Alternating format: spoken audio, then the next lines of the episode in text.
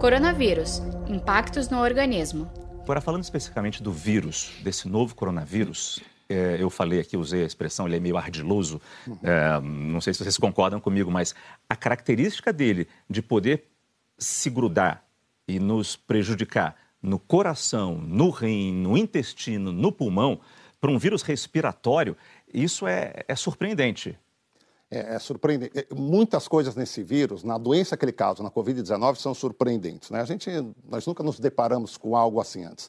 Nem na potência de transmissão, né? Do potencial epidemiológico dele de se disseminar por todos os continentes com essa rapidez. E para a gente que está atendendo, do ponto de vista fisiopatológico, quer dizer, é um mecanismo de doença, aquele caso, são coisas novas, né, que a gente está vendo. E a gente podia ter encontrado algum aspecto em uma doença, em outra, mas todas em uma só, não. Então, é o que você pontuou bem. Realmente, ele tem um potencial de comprometer pulmão, mas não só da forma usual, como uma pneumonia bacteriana faz. Ele compromete pulmão no tecido pulmonar propriamente dito, mas nos vasos sanguíneos que irrigam o pulmão. Ele leva a quadros de trombose dentro da circulação sanguínea.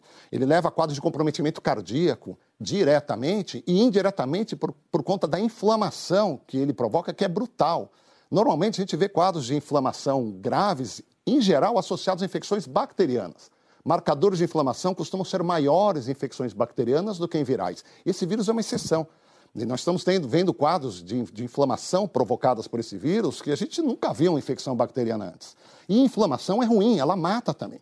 Parte do dano a todos esses órgãos que a gente vê nos pacientes é causado pela inflamação.